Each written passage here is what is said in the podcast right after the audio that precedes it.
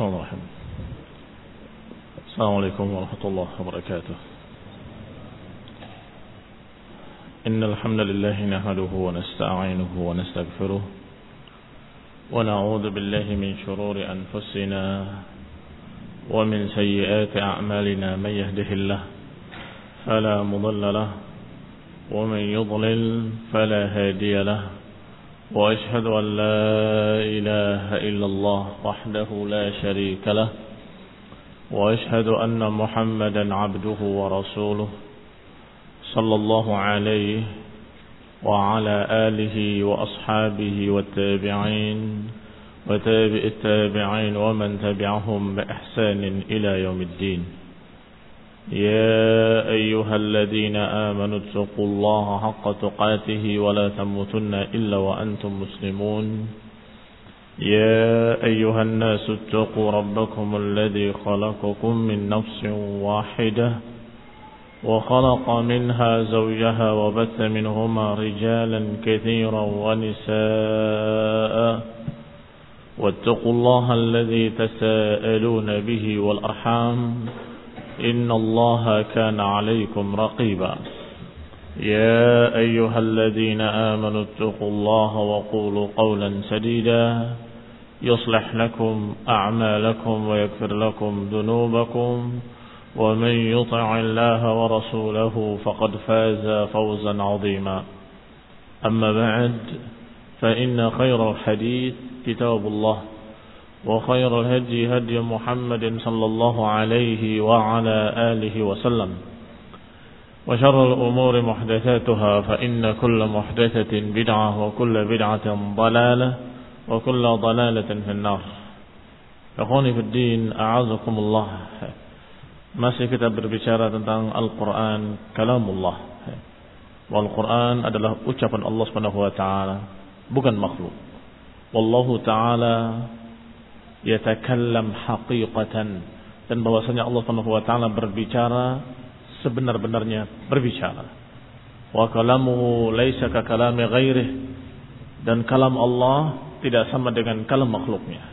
Sampai kita pada ucapan Asyarih rahimahullah wa hal ya'qil qadirun la taqumu bihi al-qudrah atau wa hal yu'qal qadirun la taqumu bihi al-qudrah atau hayyun la taqumu bihi al-hayah kata syarih apakah masuk akal?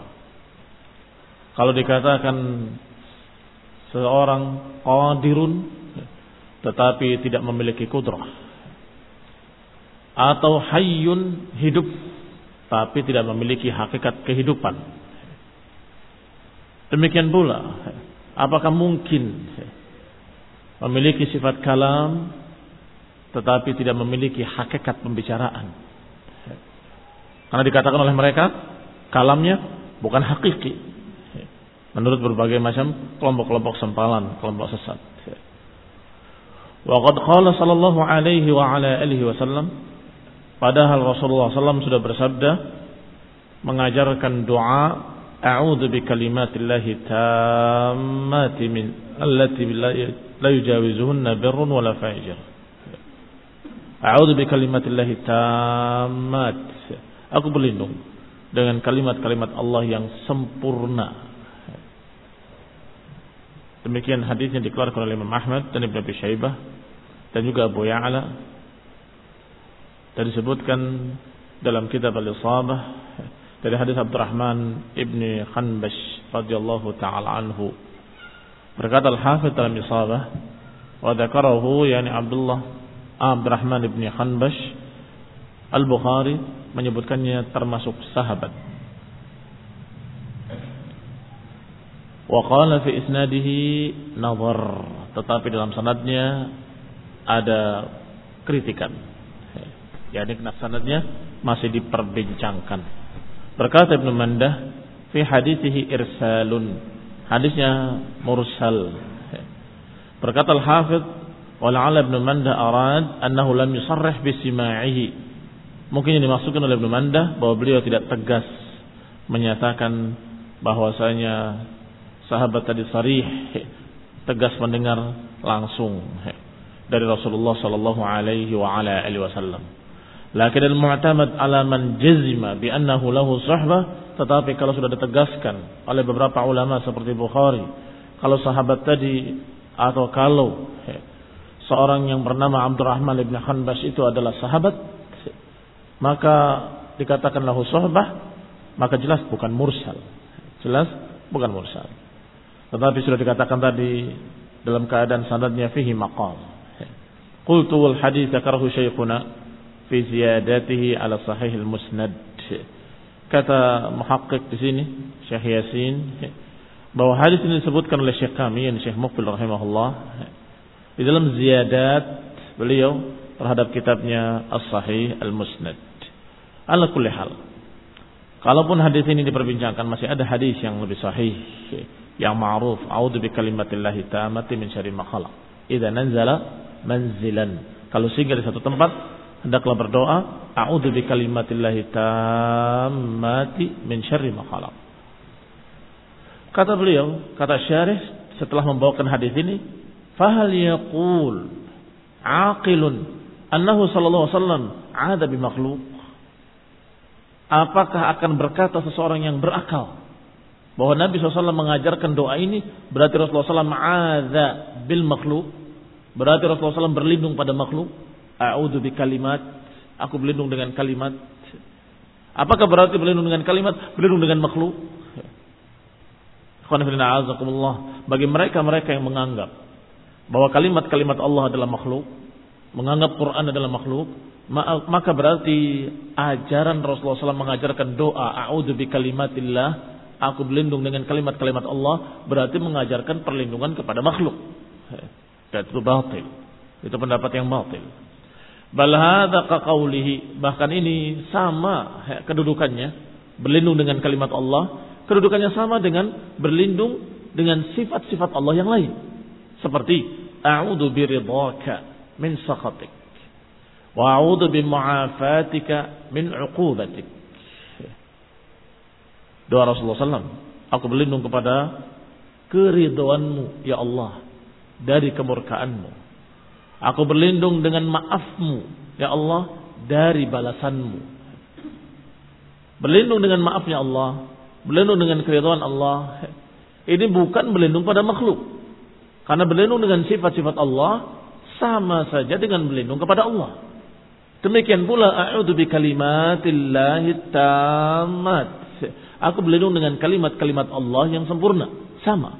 Berlindung dengan sifat Allah maka dia berlindung kepada Allah Taala. Wa qawlihi atau seperti ucapan Allah Subhanahu wa taala, a'udzu bi'izzatillahi wa qudratihi min syarri ma ajidu wa uhadir. Orang yang sakit dianjurkan untuk berdoa dengan doa ini. Kalau yang tadi diriwayatkan oleh Muslim, yang ini pun diriwayatkan oleh Muslim dan lainnya. A'udzu bi'izzatillahi wa qudratihi. Aku berlindung dengan kemuliaan Allah dan kekuasaannya. Bi'izzah dengan ke kemuliaan, dengan kudrah, dengan kekuasaan. berlindung dengan izzah Allah Subhanahu wa taala, berlindung dengan kudrahnya Allah Subhanahu wa taala sama berlindung dengan Allah. Karena izzah dan kudrah merupakan sifat dari sifat-sifat Allah Subhanahu wa taala. Min syarri ma ajidu wa uhadir. Aku berlindung kepada kemuliaanmu ya Allah dan berlindung kepada kemuliaan dan ketinggianmu dari apa yang aku dapati dan dari apa yang aku hindari. Kuwaka dan juga seperti ucapan Rasulullah SAW dalam yang riwayat yang juga sahih. A'udhu bi'azamatika an nughtala min tahti atau min tahtina. Aku berlindung kepada engkau dengan kemuliaanmu ya Allah. Keagunganmu. Aku berlindung dengan keagunganmu. Keagungan sifat maka berlindung dengan keagungan Allah, berlindung dengan sifat Allah Subhanahu wa taala. An-nughtala min tahti. Kullu hadhihi min sifatillah taala. Semua itu berlindung kepada sifat-sifat Allah Subhanahu wa taala. Sama dengan kalimat a'udzu bi kalimatillah. Sama dengan ucapan kita yang diajarkan oleh Nabi, aku berlindung dengan kalimat-kalimat Allah Subhanahu wa taala. Wa hadhihi al-ma'ani mabsutatun fi mawadhi'iha Makna, makna yang seperti ini mabsutah, dibahas luas di tempat-tempatnya. Yani di bab-babnya. Innama usyiru ilaiha huna isyaratan. Aku di sini hanya mengisyaratkan saja sedikit. Wa kathirun min mutaakhiril Hanafiyah ala annahu ma'nan wahid. Wa ta'addud wa takathur wa tajazzu wa taba'ud hasilun fi dilalat. Adapun kebanyakan para mutaakhiril Hanafiyah, kebanyakan orang-orang belakangan dari madhab Hanafiyah. Mereka berpendapat dengan pendapat yang aneh lagi menyatakan annahu ma'nan wahid. Bahwa ucapan Allah itu satu makna saja. Adapun ta'addud, takatsur, tajazzu, adapun berbilangnya ucapan atau menjadi banyaknya ucapan atau tajazzu dibagi-baginya menjadi juz-juz atau taba' taba'ud menjadi ba'ud ba'ud sebagian-sebagian itu semua hasilun fid dilalat. Itu dihasilkan dari dilalatnya, la fil madlul bukan pada al-majlul, bukan pada zatnya. Zatnya satu. Tetapi ketika mau menunjukkan sesuatu, maka terbagi-bagi menjadi sekian pembicaraan. Wa hadhil ibarat makhluqah. Dan ungkapan-ungkapan itu adalah makhluk kata mereka. Wa sumiyat kalamullah dan dinamakan ucapan Allah lidalalatiha alaihi wa ta'addihi biha. Dinamakan ucapan Allah hanya karena ungkapan-ungkapan ini mengungkapkan dari apa yang dimaksud oleh Allah dan menunaikan apa yang Allah maukan. Maka dikatakan kalamullah SWT fa in bil arabiyah bahwa Quran. Kalau diungkapkannya dengan bahasa Arab maka itu Quran kalau diungkapkannya dengan bahasa Ibrani maka itu Injil kalau diungkapkannya dengan bahasa uh, maka itu Taurat. Kalau diungkapkannya dengan bahasa lain maka itu kitab lain. Kata mutaakhiril Hanafiyah, orang-orang belakangan dari madhab Hanafiyah. Fakhtalafatil ibarat lal kalam. Maka ungkapan-ungkapan tadi berbeda-beda tetapi ucapannya satu. Ucapan Allah SWT. Wa tusamma hadil ibarat kalamullahi majazan maka ungkapan-ungkapan yang ada dalam Taurat, dalam Injil, dalam Quran itu dikatakan ucapan Allah sebagai majaz saja, majazan. Majazan itu lawannya hakiki. Artinya hanya kiasan saja, bukan makna hakiki tapi makna kias. Ya, ini ini ucapan Allah, jadi dikiaskan sebagai ucapan Allah karena memang dari apa yang Allah maukan katanya. Lihat Orang-orang belakangan dari madhab Hanafiyah mulai ngawur lagi mereka berbicara dan kemudian mulai menyimpang dari apa yang dikatakan oleh salaf. Wahadal kalamu fasidun dan ucapan seperti ini fasid. Ucapan yang rusak, ucapan yang sesat. Fa inna lazimuhu fa inna lazimahu anna ma'na qawlihi wa la taqrabuz zina wa ma'na qawlihi wa aqimus salah. Karena konsekuensi dari pendapat mereka, dari ucapan mereka berarti ayat wala taqrabuz zina maknanya sama dengan ayat wa aqimus shalah. La yaquluhu aqilun. Enggak akan ada orang yang berakal bilang begitu. Iya kan? Wala taqrabuz zina, jangan dekati zina, maknanya sama dengan aqimus shalah. Dirikanlah salat. Sama. Ayatnya sama sama. Dari Allah satu makna saja. Kemudian diungkapkan dengan ungkapan-ungkapan yang berbeda. Ajib. Tidak masuk di akal orang sehat. Wa makna ayatil kursi wa makna ayatid dain. Berarti konsekuensinya makna ayat kursi sama dengan makna ayat hutang, piutang. Ayat kursi Allahu la ilaha illa huwal hayyul qayyum berbicara tentang Allah dan sifat-sifatnya. Dianggap sama dengan ayat Allah Taala, "Idza tadayantum bidainin ila ajal musamman faktubuh." Ayat terpanjang dalam Quran ayat terpanjang dalam Quran, ayat Ad-Dain ini. Dianggap sama karena mereka menganggap ucapan Allah satu makna saja, tidak terbagi-bagi katanya. Wa mana surat al-ikhlas wa makna tabbat yada abi lahabin wa tab. Berarti mereka menganggap bahwa surat al-ikhlas kul ahad maknanya sama dengan ayat tabbat yada abi lahabin. Wa kullama ta'ammala al-insan hadzal qaul tabayyana lahu fasaduh. Dan setiap orang yang mau memperhatikan ucapan ini tabayyana lahu fasaduh akan semakin jelas rusaknya pendapat ini. Batilnya pendapat mereka. Wa ulima annahu mukhalifun li kalamil salaf. Dan akan diketahui bahwasanya itu menyelisihi dari ucapan salaf. Wal haqqu yang benar adalah wal Injil wal Zabur wal Quran min kalamillahi haqiqatan yang benar adalah bahwa Al-Quran Taurat, Injil, Zabur, semua kitab-kitab Allah mengandung dalamnya ucapan-ucapan Allah hakikatan. Bukan majazan. Yang mereka mengatakan majazan batil. Yang benar adalah ucapan Allah sebenar-benarnya. Hakiki. Wa kalamullah ta'ala la yatanaha. Dan ucapan Allah tidak ada habisnya. Ucapan Allah tidak akan berakhir. La yatanaha artinya tidak akan berakhir.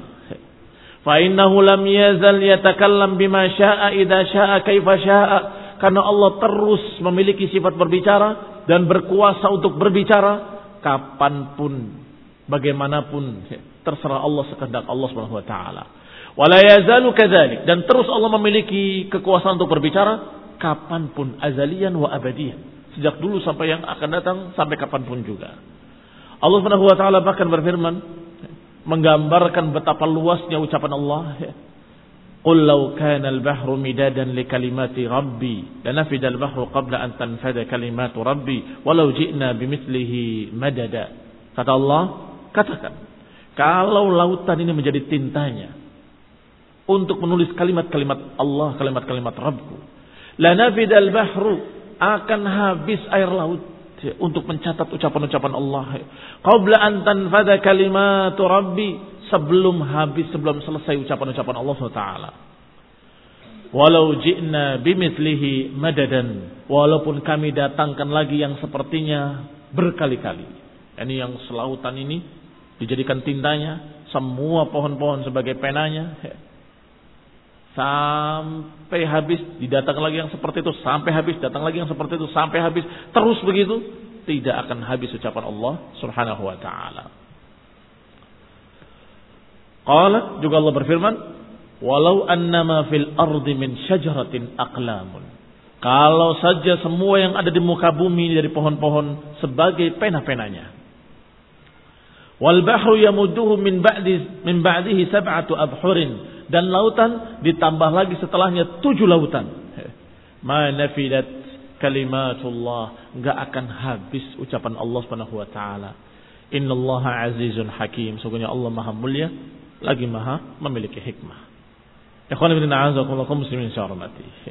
Lihat Allah menggambarkan bahwa kalamullah sangat luasnya, sangat banyaknya kalimat-kalimat Allah yang lautan ini walaupun ditambah tujuh lautan lagi, ditambah lagi tidak akan habis untuk mencatat ucapan Allah SWT. Tidak akan bisa he, sampai habis ucapan Allah Taala. Yani sampai habis lautan-lautan tadi sebagai tintanya masih akan terus he, ucapan Allah tidak akan berakhir.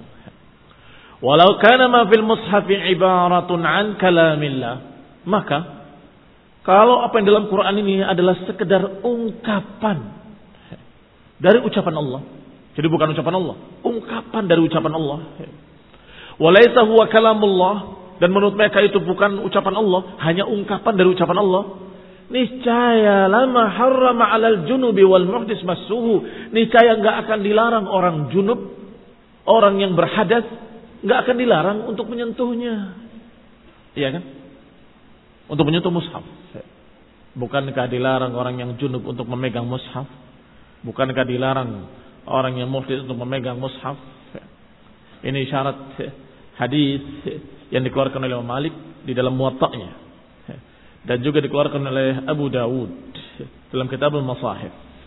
Dan juga oleh Tabrani dalam Mu'jamul Kabir. Dan oleh Hakim dan juga Daruqutni. Dan lain-lainnya diriwayatkan dari jam, jamaah min sahabat bukan dari satu sahabat. Dari sekian sahabat.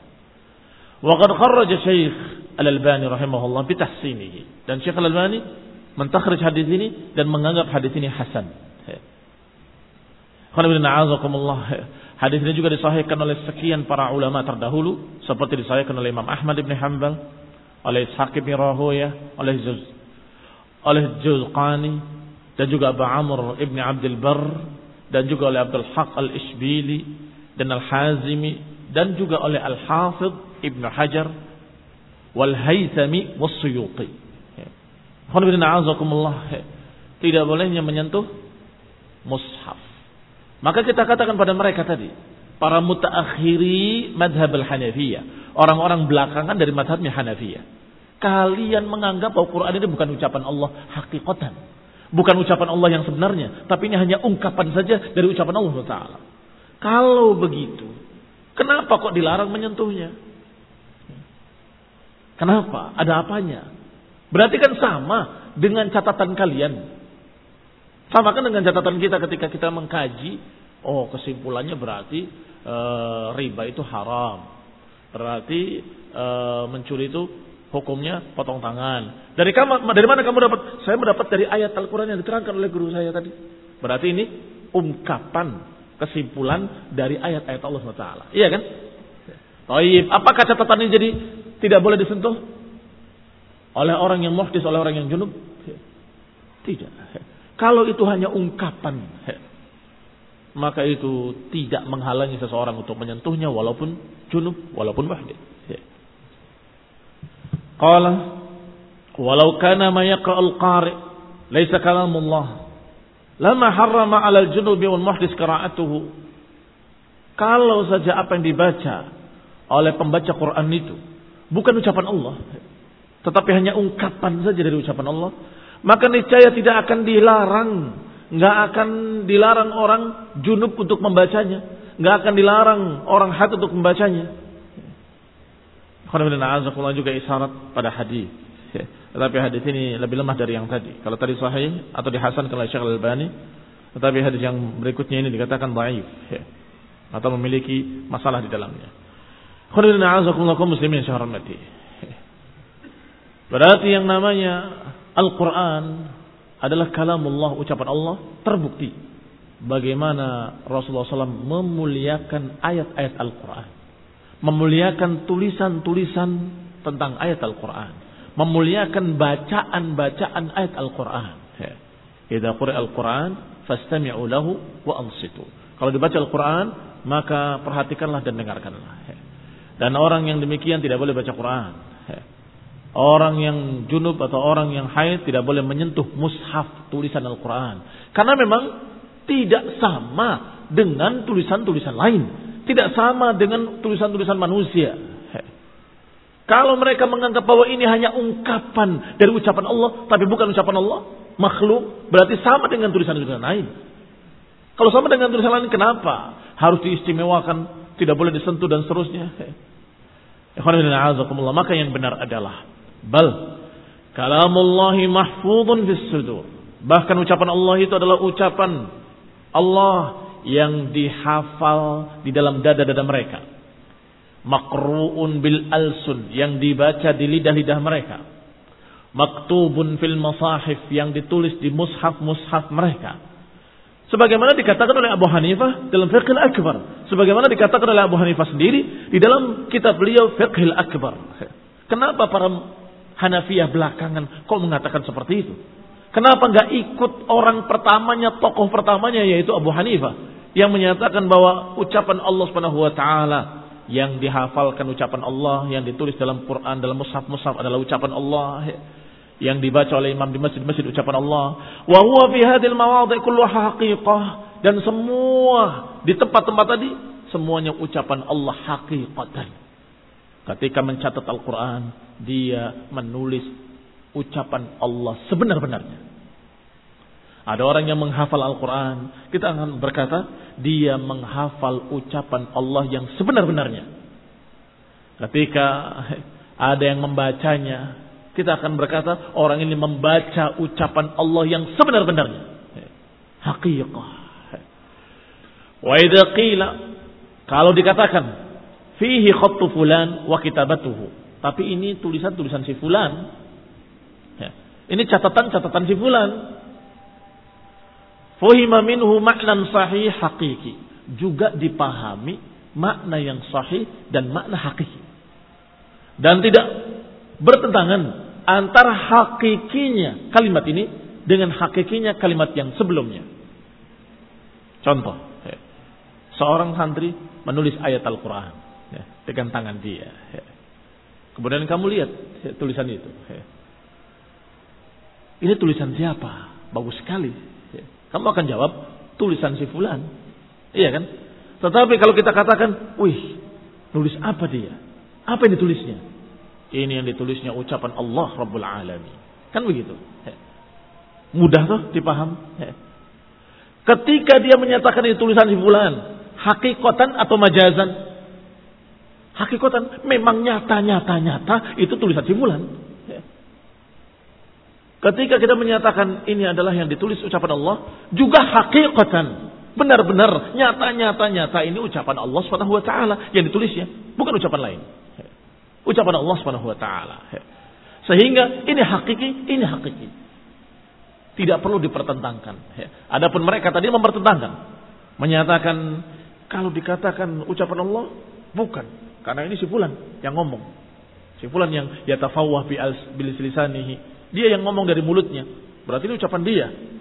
Tapi mau dikatakan ucapan dia, tapi ini ungkapan dari ucapan Allah. Berarti ini ucapan Allah majazan, ucapan orang ini hakikatan. Kenapa tidak kita katakan seperti tadi? Kalau yang ditanyakan adalah suara siapa itu? Wih, indahnya kiroah ini. Suara siapa itu? Oh itu suara si Memang dia juara kiroah, pori terkenal. Ini suaranya Al-Matrud. Ini suaranya Sudais. Emang dia yang menjawab. Hakikatan atau majazan? Hakiki, bukan majazi. Ketika kita katakan dia membaca apa? Apa yang dibacanya? Kalamullah, ucapan Allah yang dibacanya. Hakikatan atau majazan? Hakikatan. Hakiki bukan majazi dan tidak ada pertentangan bahwa ini adalah suaranya si fulan secara hakiki dan yang dibacanya adalah ucapan Allah secara hakiki. wa idza qila al-madad fil mushaf. Sama saja ketika kita berbicara tentang madad, tentang tinta. Tinta dalam mushaf ini. Mushaf Quran. Kanat al-dharfiyah fihi ghair dharfiyah al-mafhumah min qawl al-qa'il فيه السماوات والأرض وفيه محمد وعيسى ونحو ذلك وهذان Isa wa. Maka ketika kita bicara tintanya, bicara kertasnya, bicara mafhum. Kalau itu adalah jelas cetakannya penerbit kema atau punya penerbit e, Menara Kudus. Quran biasanya cetak di sana kan? Oh ini e, dicetak oleh si bulan, Penerbit ini, penerbit itu kan begitu. Ya kita bicara tinta. Tapi kalau bicara apa yang dicetak di dalamnya? Apa yang ditulis di dalamnya? Ucapan Allah subhanahu wa ta'ala. Ini hakiki, itu hakiki. Kita nggak bohong pada yang ini, kita nggak dusta pada yang ini. Kedua-duanya kenyataan, memang seperti itu. Ikhwanullah tidak perlu dipertentangkan. Maka dikatakan hadani al-ma'nayani mughayirani. Dua makna ini berbeda.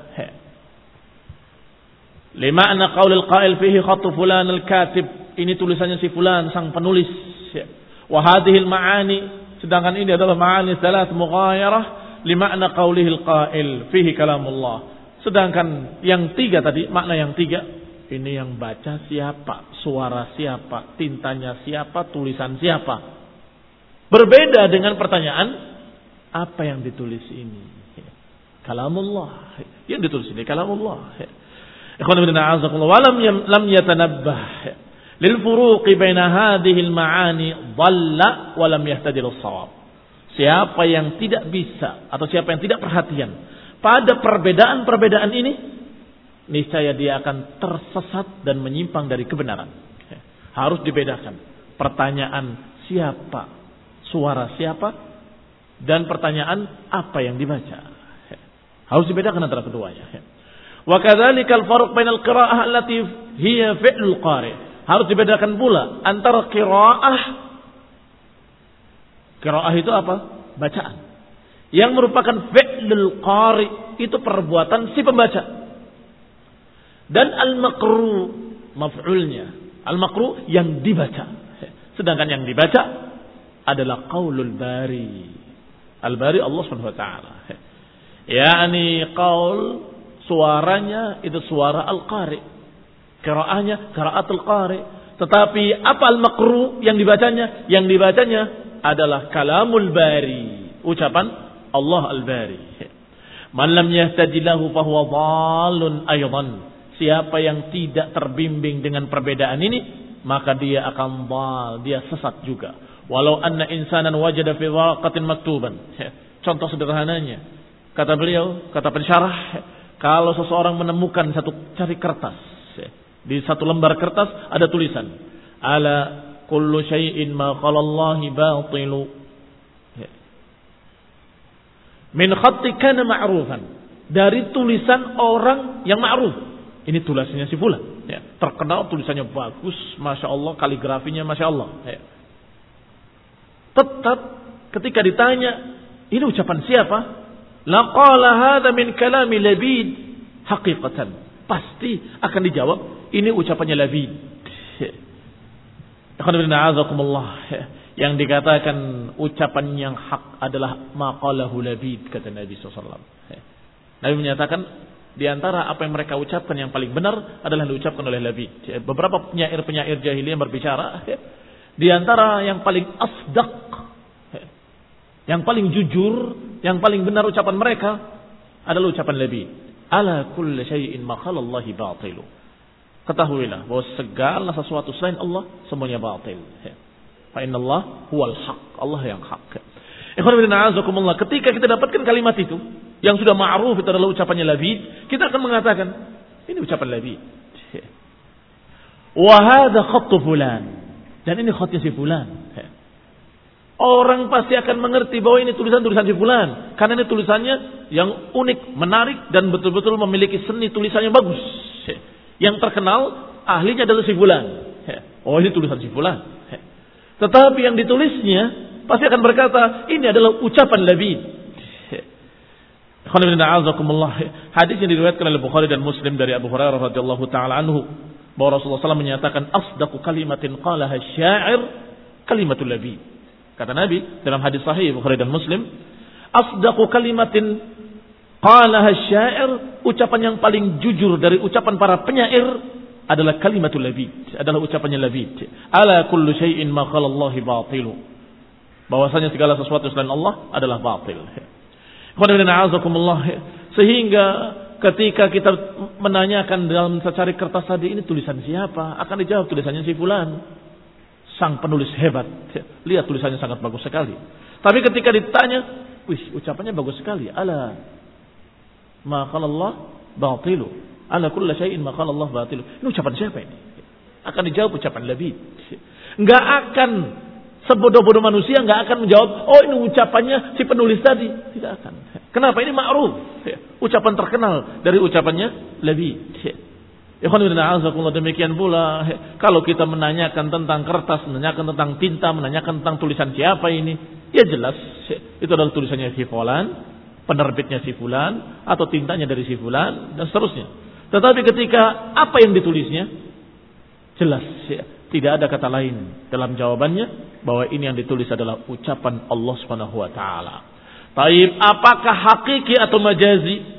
Ketika orang tadi menjawab ini ucapan labid, Hakiki. Emang nyata-nyata nyata ucapan Labid kok. Dalam hadis yang sahih. Baik. Demikian pula ketika berkata, yang nulisnya si fulan juga hak, bukan majazi, hakiki. Kenyataannya memang si fulan yang menulisnya dan tidak bertentangan antara hakikat yang ini dengan hakikat yang itu. Dua-duanya hakiki. Ikhwan. Al-Quran, lafat Al-Quran itu sendiri adalah masdar. Masdar dari qara'a yaqra'u qira'atan wa qur'anan.